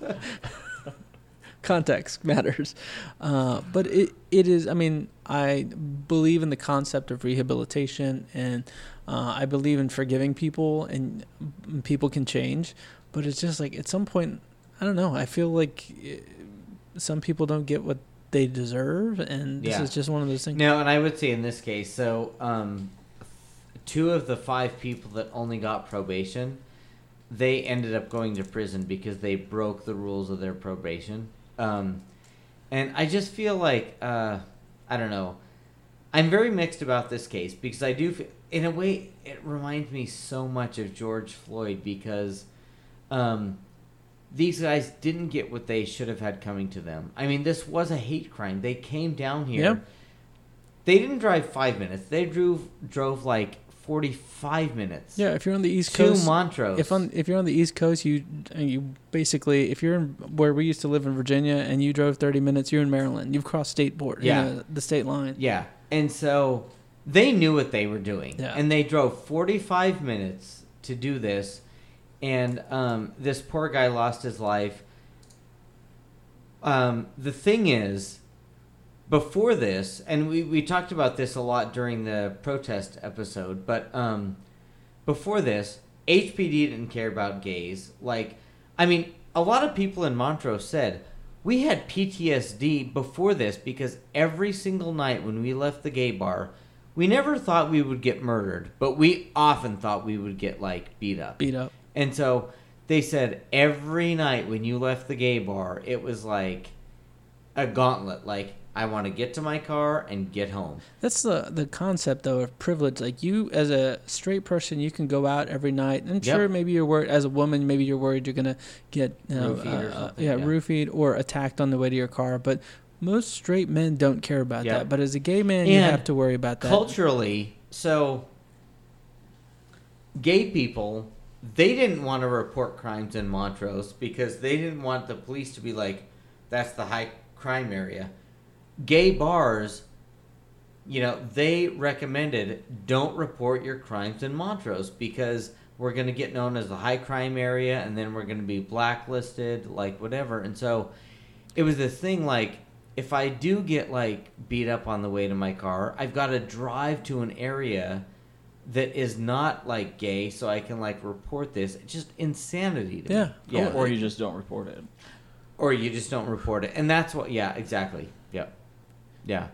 So um, which is bogus about the statistics. I mean, just people Yep. they s- cite stats, and I'm like, how valid are those stats? Yeah. When, when you have cases like the again we talked about last week, recently the the case in Georgia and the case in uh, that old man in, in Buffalo, where yeah. uh, if Yeah. it wasn't caught on camera, those cases wouldn't be. and I, I do feel like um, this thing, you know, this was the first time in Houston where people like heard, you know, like oh my god, it took like this guy was alive for like over two hours, you know, and it like took him that long to die because like you know ambulance was long and whatever, and so um, I do feel that's where so within like um, a month and a half of this Houston City Council passed hate crime legislation, and his murder was a catalyst for the state of Texas. Like, it didn't happen for years, but because of his murder, it started the discussion in Austin about we need to have hate crime legislation. And it did get passed for a while, but people are like, no, look at Paul Broussard. Like, you know, this happened, blah, blah, blah. And so Um, That's crazy because that happened 20. I mean, there was a case in Arizona that sparked a lot of wave. Uh, it was a guy from Nebraska who was in Arizona got got murdered outside a gay bar, and so Arizona, they uh, I think it was Tucson, they cha- they passed some law, but that sparked a, uh, or some hate crime laws, and so that sparked hate crime law legislation throughout the U.S. and other cities, and the fact that Houston didn't catch on that like and and even still, when this Paul Broussard case happened, they still still some time before Texas really embraced like, wow, we need to pass some sort of hate crime laws for LGBT folks. And yeah, I mean, it's just it's sad. Well, and the, like there was this one uh, state senator, and she said she drafted like the first hate crime bill or whatever, and uh, it was basically it stated sexual orientation, and there were a lot of like uh, you know conservatives that were like, nope, not going to sign off on this, and when she met with them, she said, "What is your issue with this bill?" And they said, "If you change it to sexual preference." versus orientation, and that got some of them over the hump. And I'm like, orientation preference. Well, I mean, for, uh, the LGBT community would argue it's a it's a big deal, right? Because you know we say, I mean, Kendall, you're probably more versed in this preference versus orientation discussion. Than, I'm more versed. I'm actually not. Yeah. All right, you're a dumb top. We get it. yeah. Uh, that was Tony. Keep it in your pants. um, but you know the the preference means you you choose to be gay, right? And Which so, and that's where I think people like, well, it's not their orientation; it's their preference. Well, but I mean, this the LGBT community, as generally speaking, does not pref- prefer the word preference because we don't. We were born this way, right? And we Right. we didn't. Pre- we're not preferring. But a lot of them would not approve these No. laws unless it was preference versus orientation. Right. No, I, I Yeah. get But it. preference would should be what we in a perfect world we would all be calling it preference because it would not matter. So we were just stating Yeah. what we prefer. So so there are no assumptions of what you should be. Yeah. So if I see a woman and you were to say what is your sexual preference and they could say all genders, you know, Yeah. that shouldn't be any more of a deal as if a woman said man. So sexual preference to me is actually where we want to go. We want to be able to say that, but that's not the way it's intended in well, being I, used. I, I mean, I, I, I say it more as a point of education than than debating the point. It's just it's uh it, it is a point of contention when you hear a politician say sexual preference. You don't hear it so much now, but ten years ago you would hear it, and it's like right. Well, the reason they're saying it, if we are educating, is because if they could coin the phrase and get people to say sexual preference, then they could prove that we. That means you could prove to be straight too, Yep. and you're just morally weak. I watched a documentary last night about Roy Cohn Okay. Yeah. um, on HBO. Trump's man. and they kept they would refer to gay people as just not being you know some of them are even they're not necessarily bad people they're just morally weak which shows that you chose to be gay you chose to lead you know go And something's be wrong with tempted you. by something Yeah. and you were that makes you morally weak it's Right. like oh my Not, god it- it's not who you are. It's you, you're choosing to be a bad person. You Yeah. know, right? Or and you're flawed, and you have m- you know moral and somebody mental convinced you to go down the wrong Right. road Yeah. But we can rehabilitate you, right? That's the Yeah. So okay. Yeah. So I guess I just to finish up on Paul Broussard. So, um, you know, I guess the legacy of this was he really was a catalyst for changing policy in Houston and Texas. Um, there was a movie written about this incident called "The Guy with the Knife" that was really focused on uh, the guy that drew the knife that dealt the final blow. Um, there was a documentary, A Murder in Montrose, that was released in 2015, just a few years ago, which you can find on YouTube, which is really awesome. I feel like anybody should uh, uh, watch that. Um, interestingly enough, The Woodlands, which is kind of Stepford Wives, this is what makes me think, think this was pretty transformational. So, um, they had a silent protest back when this happened because the murderers were from the woodlands and so when all this came about the woodlands had a silent protest for like a candlelight vigil or s- what do you mean uh, just a gathering They didn't protest. It was really Yeah. quiet. yeah Everyone stayed indoors. We're protesting. No. I'm kidding. no they did a public like uh, quiet protest um, But to me, it's like the Woodlands in the '90s. That says like, okay, I mean, we're fucking conservative, but wow, this didn't need to happen. Yeah. So the fact that there was like a protest in the Woodlands, um, yeah. says Well, that- thanks for Woodlands for giving us five minutes of peace and quiet to prove. No, but it just says that like um I, I do feel it's like kind of like George Floyd where it's like holy shit this had like a big impact like Well, if the woodlands even acknowledged that this should be a protestable matter Yeah. it's my like thing my- is though. You know- Okay, you've acknowledged it. Now what? but well, that's no my, I agree I agree Well, that would I be do. that would be my point on on protests in general. Like I, I love I loved loved being so close to DC and watching people protest all the time with their signs and and so much energy and passion. But I don't really see a lot of value in. I mean, it's Yeah. not that I don't see a lot of value, but it's like. Uh, like, what's your point? So, yes, Yeah. you're protesting, but what are you? Yeah. What are you trying to get so out I this? So, I would say um, so Annise Parker who was the mayor of Houston for six years uh, she was interviewed for this documentary uh, about Paul Broussard and because I mean this protest like it was a huge deal it was the biggest LGBT protest in in the city of Houston ever um, they shut down the street of Montrose and Westheimer which for non-Houstonians th- those are two main streets and when the police showed up to like say, "Hey, protesters, get out of here. We need to open these streets." Cars are honking.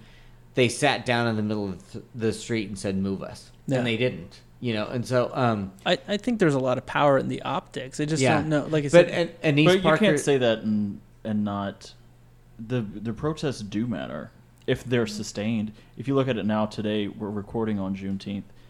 You're hearing all these corporations, not maybe not all that. You're hearing people saying it's we're going to pay our we're going to make it a paid holiday for one. Oh yeah, You've yeah. got Congress trying to pass, and I think it will, um, it as a national holiday. No, a lot of these are tokens. so here's the, here's the thing. Like, being- well, that's my point. It's just like, w- I mean, I think these are good. These these are good steps, right? wait, but I have lots more points though than that. Okay. Yes, that looks like tokenism. It is important to understand our history, so I like the aspect that we're making Juneteenth something. Um, all these taking all these Confederate monuments down. Let's not get distracted that that's actually going to do anything, and it's needed at the same time. But right now, Congress is coming up with. Let's see if they agree on anything. But major police reform bill. Mm. You've got Yeah. Trump that at least released. Um, it's not enough, but his executive Oh, order yeah, that exactly. tied funding But, to yeah, all these types of things. Um, you've got the Minneapolis City Council that voted to abolish the police department and, and start with something new. After Take a that, fresh ma- after that look mayor at it. got like blasted, like they turned his back from a him. protest. Yeah, Yeah. yeah, yeah. So it does happen, and sometimes we we tell people don't protest unless you can come with a list of demands. But who's going to speak for us?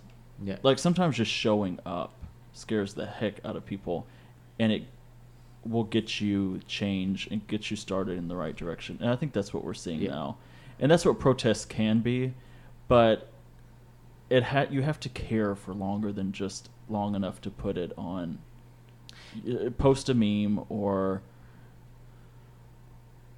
mentally Yeah. be with And, uh, someone Like I would say, so Annise Parker movement, said, I should say. like she's like I because she was like political official for a long time, mayor for a long time in Houston. She said she was active during the Paul Broussard protest, and she said it's hard to keep up that momentum. Like some people will, not a lot will. Like it's hard to keep Right. up that momentum, but well, I mean, you I need mean, to. You look at this Black Lives Matter uh, movement, right? It it it's been going on for about five, six years. Yeah. I mean, what 2014 was that uh, um, the St. Louis thing, and so. Um, it's been going on for some time, and that's why it was like. And originally, they got some feedback because it was like, well, our pushback is just like, well, what's your point? I mean, what's your list of Yeah. demands? It's great that you want to be mad and you want to, you know, blow shit up and put shit on fire, but what is your purpose and so and, and and not so much like we want equality but what does that look like like put your list of demands on it and that's where i c- it's just my nature is being and, and I, I know what you're saying kendall in the sense like sometimes you just got to show up and be out there and I, i'm for that as well Because that brings them to the table. yeah, yeah. you need both. Yeah, right and uh and i i want to like I said, I want to be tactile. Like I want to make sure we're going to get something out of it. If we're going to put the effort in, like let's go all in. I mean, that it's not. The frustrating part is that sometimes you can get something that should be really advantageous that should be like, okay, this is a game changer. After 2014, because of Michael Brown in Ferguson, Missouri, I There think it was, yeah. huge push for body cams. So a lot of police departments, actually, there were a whole string of things that body cams would have proven that they were murdered. Uh, so a lot of police departments adopt body cams, but now they don't work, or they have the option to turn them on, Mhm. or yeah, all these BS things. Yeah. they just it's optional. So body cams should have been a huge game changer. But the three that killed My Breonna thing Taylor is, didn't if they on. fucking, i- if those are available, like if they exist, why would you not? Because if I'm a police officer and I'm like, it protects all I ever do is the right thing, I want that body cam on all the time to show I was doing the right thing. Exactly. in theory.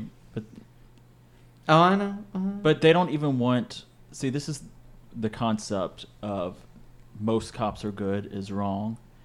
No, most cops are bad because they turn All their cops, Head, They turn their head to so much horrific, horrible behavior. Exactly. Just so and they, they, can have a protect the bad, and so it's like then. So exactly. cops are like, well, I might not be doing something bad, but I know there's so much going on that it will capture that it's there's no good can come of in their minds having body cams. You know, It's a culture. Or my thing, it's like, dude, they know shit goes on, and if they're like not willing to stand, like if the ninety percent, like, because I do feel a lot of people go into the police force to be like, okay, I want to do the right thing. If the all of those people, the majority, stood up to the bad cops, we would have a good system. But they don't; they count out. So it's like, fuck it. so Tony, it, I mean, if your house gets broken, Here we in- go again. broken into, No, you're missing the point. Who are you 'cause gonna call? Made that No. argument before. That's not the point. That is not the point. Yes, our taxpayer money is But going here's my to thing. police and fire department. Yeah, if I'm riding my fucking bike through a neighborhood and it's like I don't have a stop sign and the cop does, he runs the stop sign to nearly hit me, and I'm I, you're, you're Yeah. talking, I get it. You're talking about all the reasons cops are bad. I agree, and I've Yeah. been victim, and I have my family has. I get it. I'm not saying I'm not a, advocating for cops. And again, my my point is we're less uh, focused on the police chief, and we should be more focused on the police unions. But okay, but w- Or both. Like, what do you want to like? Again, if something happens, if you're in a car accident, you're going to call the police. If I don't go- understand that line of thinking. But here's though. my thing. What- what- I that's- just had this conversation with my neighbors last week. Apparently, in the city of Houston, if you get in a car accident and you call the police, they don't show up because they don't have enough manpower. Yep. So, I mean, is it a manpower issue? Is it a training issue? Is it? I, I just, uh, to me, saying, well, the cops are no good, like that doesn't do anything for me. It's not a solution. It's just whining about a problem. So, what is your solution? I don't think I have a solution. I'm saying Well, then stop whining. No, I mean, you don't. Don't ever tell someone that when no, they're No, but raising. I do feel like our system is cops have this ultimate power. Like, for example, somebody posted the other day, they were like, you know, cops shouldn't be able to kill people that are guilty either. And They it's no, like, they shouldn't. That's wrong. They shouldn't be able But to they kill do. anyone. I want yeah. mandatory, at least undergrad degrees. I want more than six month training.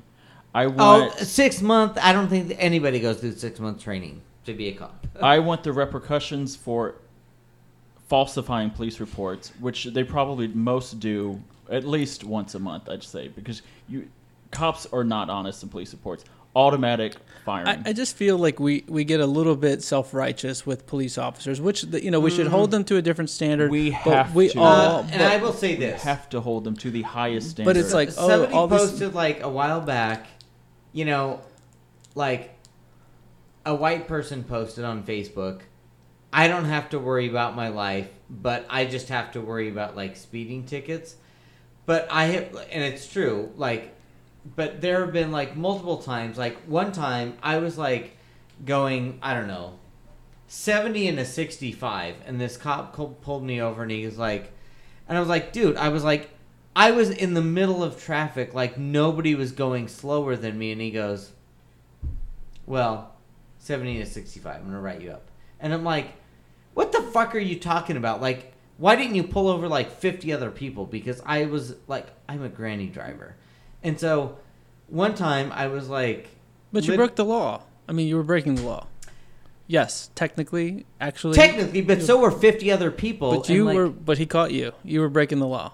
I'm not. Look, I'm. Don't don't yeah. label I feel me. they're corrupt to the like nth degree. There Yeah, is they a are. there Yeah. is a definitely But a when culture. a cop, when a And I will say this. Okay, so no, like less than a year ago, I was leaving my house and I was about three blocks from my house and I was taking my dog to Memorial Park and I was like, oh my god, I don't see the leash. Did it fall between the seat and the thing? I stop at a stop sign, undo my seatbelt, look between, I'm like, okay, the leash isn't there. And so I'm like, I need to go back to my house, obviously. So as I'm putting my seatbelt on, I take a right, and a cop sees me putting my seatbelt on, pulls me over for no seatbelt. And I was like, here's the deal, officer. For the 45 fucking seconds that I didn't have the seatbelt on, I was like, stopped at a stop sign. I was putting it on. Literally, I'm not a danger to myself or any, like I'm thinking. Uh, Imagine being a, a black person who gets pulled over all the time for. I mean, here's the That's thing. my point. That's I got a fucking ticket for getting a no seatbelt. A black person would have gotten much worse. Well, but they, I'm like, they get pulled over needlessly, right? I mean, they get pulled over for no reason. I mean, what he then said. why are you but- so pro cop? I'm not pro cop. I'm just saying it, it is we are we are going to there is a place for police officers and, when- and there is definitely a culture of corruption amongst the police force because uh, as much as I want to be like I don't want to be like but there are, are good cops right? If they to your point Kendall if they stand by and watch reckless behavior not just like reckless but behavior that's against the law and against their oath that's wrong too and that that's a culture so the, to your point Yeah, yes there's do. a there's a leadership issue uh, but you see commissioners the elected officials that go into the police department they get routed out because the police union is so strong and so it is a very complicated issue and just for us to be like we just need to i mean we need to blow it up but there's still a place for people with handcuffs and guns to protect us I don't think anyone's. There are very. Are you talking about the when I when the I police when I hear Tony say they're all fucking bad cops, then I'm like, They are, but I do feel like Yes, there the is a place where we need to be- protection, but I feel like the whole system needs to be changed. because I feel like again it. when you say that it's like, but it, you're gonna call that police officer when when you're in trouble, when your house gets broken into, you're gonna call a police officer, right? Mm, So we still have faith in the system. It feels hypocritical. I don't guess. really feel we have faith in the system because, like, Well, then I you wouldn't call them if you got broken into. and I probably well, here's a perfect example. So one of my like argument. ex coworkers, she lived in an eight-story apartment complex, like on Wa and uh, West Gray, hmm and they had a video camera facing the street and so every night like people would come and like bust in the windows steal stuff. So this guy he's like hey this car pulled up. I see the license plate. The guy got out busted the window stole my girlfriend's like laptop out of her uh, car. And the police are like yeah we're not going to investigate. We don't have capacity for that. It's not the police person's fault, but it's the systems. I agree, but it's like I just feel I don't know. I don't know that like very many police are for the like in their heart of hearts for the benefit of people. Like I just read an article this I week. think they are until it inconveniences them when they feel like their I just read an article this week where in. Baltimore, the police sergeant told all of his uh, underlings carry a BB gun, carry a toy gun with you because if you get in an altercation where somebody ends up dead, plant the gun. Uh, Again, I'm not arguing that it's not corrupt. I, I, it is totally corrupt. It needs a massive overhaul. They need to blow up the system and start from scratch. I, like I said, I just I feel like if we had a police officer on a fourth mic here, we would probably be having a different. We wouldn't be yelling at him saying you're fucking corrupt. Like we would probably have try to have an intelligent debate with him. And so, um, even especially if he was cute, like the guy that arrested me. The I would time. say this, and maybe I'm jaded. I just have no value for police officers at this point. All right, I don't. fair enough. Because I do. I, I understand that thinking. I think I don't think they're all. My thing is when a police officer turns their head to bad behavior, that puts that is a higher risk of everyone else. You know the repercussions affecting. Someone could get murdered, or you is someone drugs being planted. Like, it's different than if somebody is at work and they overlook something one of our coworkers does it's like the cops have so much power and there's so many ways for it to be abused And Yeah. they if abuse it's it. not being And- called out that is on a such a higher more egregious level than any job we've ever had. So we need to hi- hold them to the highest standard and stop making excuses for them because then it becomes about it becomes a distraction and we can't talk about the real issue which is this in every aspect of the police department. Every police department there is massive corruption. Yeah. and i'm conclude, including corruption as people that turn their heads. You are not a good cop if you're not opening your mouth. And if you are opening your mouth you're not going to last as a cop Right. right, exactly. Yeah. so show me a 10 year cop that's called him out every single time. There were four cops that killed George Floyd. There was just one knee that Yeah. No. Yeah. I, you know that yeah. was on his neck. again, I, I don't maintain. Don't get me wrong. I agree that there the system is corrupt and it needs overhauling. I just it it uh, I struggle with. I mean, this is my own false sense of security. I, I don't. I know. I, it's happened to me on a small scale, so I can't imagine what it uh, for a black man or woman to be, you know, continually a suspect for no reason, right? And like I said, for me, being pulled over every now and again, it's not it's not the same thing as a as a black Yeah. person. Um, but I, I get it when people look at you a certain way because of your skin color.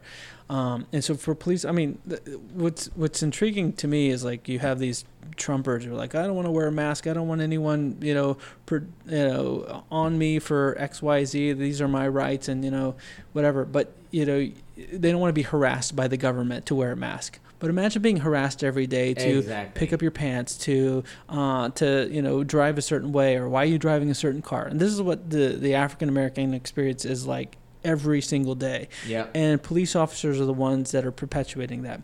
Um, there, there are a lot of the system is corrupt. That's what I, I would probably pen it as more like they're all corrupt. This it's a corrupt system. It's cancerous. They make up the system. They they make up the system. I just like I said, I don't feel it's productive when we- when we start. uh, uh, To me, it's important to call things out as they Yeah. are. And you, I think you think sometimes if you call it out, you're going to make people so mad that they're not going to have the conversation. Uh, I, I want to have a conversation. That's my point. I, I like I let's come to the table you know, I and would discuss. say here's one. Like, okay, so when I was growing up, like I worked at this, you know, all night place. One night, this lady came in. She was like eating her breakfast at like four in the morning, and somebody's like, "Hey, does anyone own like a black Chevy Impala, whatever? Because it just got fucking smashed into the side of a building." She's like, "That's me." She goes out. Oh my god, whatever. It was an off-duty cop, and basically the police force like called her and said, "We'll pay whatever you want," like you know, so that that cop didn't have to have any repercussions. Like, um, one of my uh, Facebook friends, like he's an acquaintance, a professional acquaintance. He lives in the Heights. He has a Porsche, and so he lives in the Heights, and he doesn't have a garage, so he parks on the street. So the other day, he showed up at his house. He was gone for the weekend, and his car was like fucking smashed. It was up on his front yard, completely smashed, whatever. Well, they found out it was a constable who was on his uh, time off that did it. And so he said that's the second time that a constable on their time off, like, smashed his car. I don't know if they're drunk or speeding or what, but I'm like, I guarantee, I don't think that constable faced any like professional backlash. no, it's again, it's a corrupt system. It is, and that's where I'm like, I I just don't understand. It's it's crazy. It's a corrupt system. It, It is needs a to corrupt be system, yeah. um, broken up from the ground up. That's what I would say. But I mean, what are you gonna fire all those police officers and hire new ones? Because you don't have No, anyone. So that's a- that's my it's a- point. just like it's uh, 160 years later, and like my we went to happy hour the other day, and my coworker's like, I grew up in Texas. I didn't even know what Juneteenth was, and it's like, And it's from here, from yes, 45 minutes away from here. So I'm like, and that's where it's like, okay, Well, then the president did do a job. He brought Juneteenth Yes. to that. You know he didn't. but that's where it's like, we're never gonna fix the system. It's always gonna be corrupt. We should just acknowledge that it's gonna be. Corrupt. no, we need to fix it. But I'm saying But we're like, never gonna fix it. It's like, Uh, maybe we will. I don't think I we don't can know. make it better, but it won't ever be. it will never be Yeah. right. Yeah. All right. It's culture. 160 years later, we still don't really are anti-slavery. So Well, thank God my topic's really short. Paul short. Broussard and uh, uh, there we go, and uh, police reform. But I, I think it was timely. It was good. It was a good topic hey, because. thanks for sticking around for my topic, guys. and now let's talk about logo. can you turn him off? but it's uh, this is like the tiniest, scrawniest little bit of research I've ever been able to do on one little topic. I thought it would be more, but there's not much on Logo TV. But there's something I want to talk about um, in the midst of it. Police so reform? We're talking about Logo TV, which was launched June 30th, 2005. Uh, we all know Logo TV as the Mhm. the gay centric channel. yes. It was the first advertiser supported commercial television channel geared towards the gay community. You mean advertisers like Bake Buns and Economy Works? Exactly. And I remember, like, for me back then, I was like, logo. Because, I mean, you know, being, like, closeted, it's like, oh, what's on Did you watch it? I did not actually, but I was like, what's on logo? You were too homophobic about it. exactly. It was founded by um, a former MTV executive, Matt Farber. They chose the name Logo. A lot of people said they assumed it was Logo because the L, the big L was for lesbian, the big G was for gay. But they said actually a logo is an identity, and nothing is more important than having your own identity. It's your own symbol, and it's uh, it's how you put forward your own pride. So it's like everybody has their own logo, their own Yeah. thing, and be proud of it. They originally played a blend of programs with gay themes, movies, documentaries, stand-up comedy specials, uh, dating shows, music videos, but there was very little original programming. It was just one of those new, broke little TV channels that were showing reruns, basically. And then RuPaul's Drag Race came out, and that was their biggest show Race. ever. Oh. It kind of Okay. slowly, each season would bring more and more people. That was in 2009. They had a couple like uh, original program, like some some My big like gay, sketch TV show or yeah. something like that. Yeah, they had a few, but Wait, was my gay uh, gay uh, was that with uh, was Billy Eichner in that? I don't know. oh, I don't know. There was There wasn't much on it. Um, RuPaul pretty much put him on the map, and then because they were owned by Viacom, same people that own VH1, and they once RuPaul's Drag Race started making money, they said, "Oh, we should put it on VH1, where more people Leave watch." logo out to lurch. and then it became VH1's biggest show. I think biggest show ever. Um, and then in April 2011, they acquired absolutely AbFab, absolutely oh, fabulous, yeah, yeah, yeah. Uh, hilarious British- British, yeah. show that Oh the gays no, love. the big skate. Can I just pause on that because I just looked it up. Uh, the woman from uh, since you says you don't have much on it anyway. Uh, it was uh, the woman from Marcy from uh, um, uh, Married with Children. She was the director. Uh, it was created by Rosie Oh. O'Donnell, and it starred Kate McKinnon. I was like, I knew I knew that show. Oh So- yeah, From, it was like from a Saturday Night Live. Yeah. SNL. Yeah. Tony's like Kate McKinnon. I No, don't know. But acquiring uh, Absolutely Fabulous was a big get for them, and they actually had three specials that they produced, co-produced with BBC. Um, but then in in 2020 or 2012, they had a decision to make because they were losing a lot of their gay viewers, and they said our research shows that the the need for exclusively gay channel is not as necessary anymore. We've got gay programming on all the major networks. Pretty much every Yeah. channel at least has some gay representation.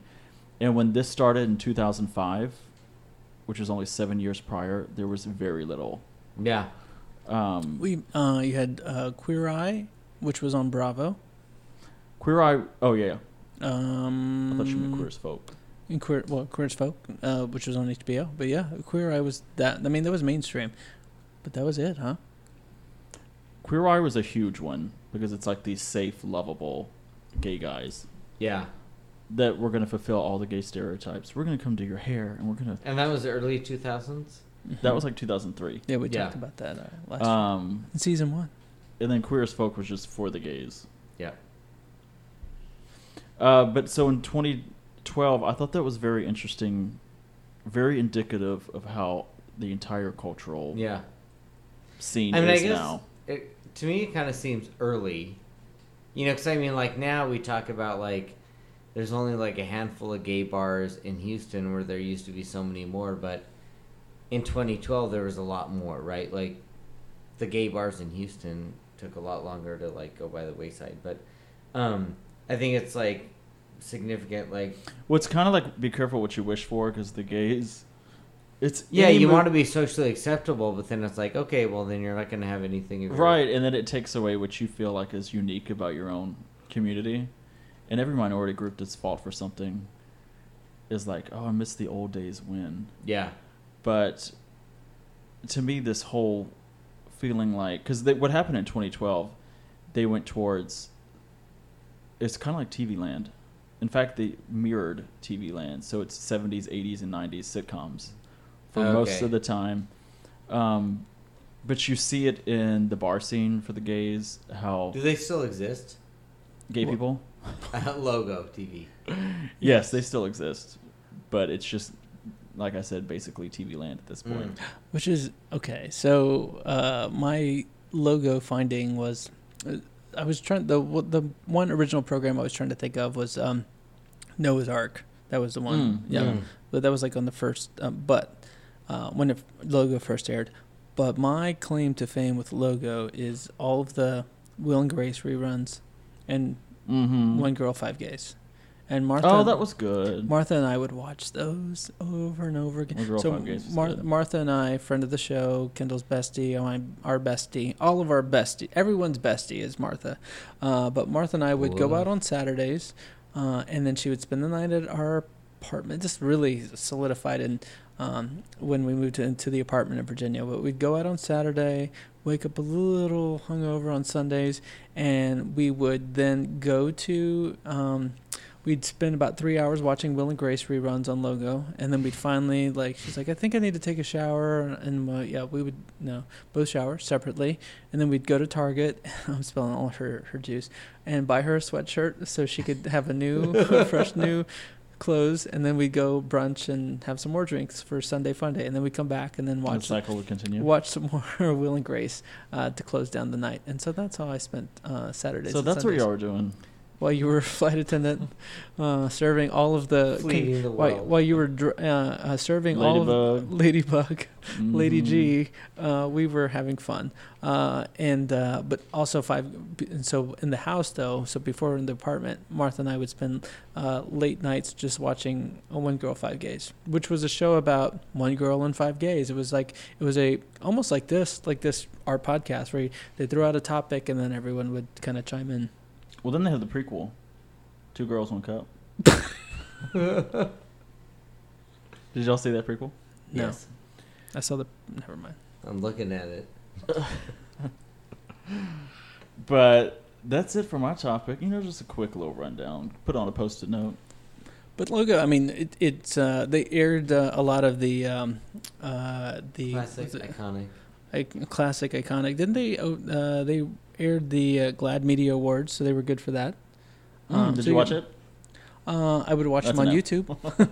on YouTube, but I mean, there was a place where you could see an award show about gay people, right? Yeah. So or for gay people. So that Well, was that's with the Oscars. True, but those folks aren't out now. They are, but uh, yeah, and they weren't out as much um, back then. But, uh, but yeah, it was. Uh, it was. I mean, a You're talking about landmark Eddie Murphy. landmark uh, network that was just geared towards LGBTQ, L, the Mhm. LGBTQ community. The concept was huge for the gays. Yeah, I But think, also like, it also- fundamentally, yeah. The straight white people. Oh, so you get your own network, just like they did with BET. Yeah, we do. You want to watch AFAB with me? Naked? Yeah. But how about you have NBC, ABC, CNN, Fox News, all those Exactly, yeah. channels? White people, Hunting and fishing. people. Great American Country. Yeah. CMT. Turner Classic Movies. CMT. AMC. Oh, geez, but that was a logo BBC? channel. Oh, B- wait. wait. That's, That's- for Tony. Oh. That's for la- that's for like, wait, that's for? Lady G. Although I didn't see Why any, subscribe? I didn't see any sex workers, uh, African American sex workers, claiming fame to or and laying claim to uh, Lady G. So maybe he just likes his men's a certain way. He he only likes certain people licking his ladybugs. White privilege frat boys. Exactly. Yes. Ew. Guilty. All right. Well, thank you for listening to our podcast. Keep kidding with this week. Uh, we, I think, delivered and with our police discussion somewhat. Well, I think we brought- solved that problem. we re- we rivaled our uh, July Fourth episode, our ep- Kendall's July Fourth episode from last year. Uh, This is the a special Tony thank you to Spencer who keeps our sound in check. He gets these episodes out for us every week. Um, obviously, uh, you all know that Spencer's part of the Listen Works Network with his podcast, Our Spoopy Podcast, which is along uh, a show that he produces with Chris. Uh, they talk about all things spoopy, uh, true crimes, murder mysteries um, scary things. Uh, they also do their recap of RuPaul's Drag Race All Stars 5 right now, so catch their repeat podcast, which comes out weekly as well. Uh, don't forget to subscribe so you can hear future episodes, and you can visit our website at letstalkaboutgaystuff.com.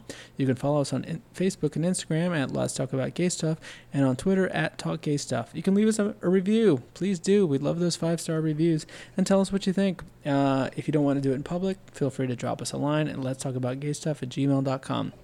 I've got to say, ladies, we did a two episodes last Sunday. We did one episode today. It's Friday. Three episodes in one week. I'm tired of y'all. Just kidding. Let's talk about gay. Well, that's a that's a way to close out the Pride month This is for how you sure. resign. I'm, And I'm on that note, effectively resigning. Uh, but uh, you, no, but- it, it was uh, it was fun. It was a fun week. We talked a lot a, a lot about fun gay week, stuff. fun year, I, I'm glad we not were anymore. able to uh, celebrate Pride this way with all this uh, gay stuff marathon. But uh, but yes, it was good. So um, yeah, all right. Well, we're here. we're queer. Get used to it.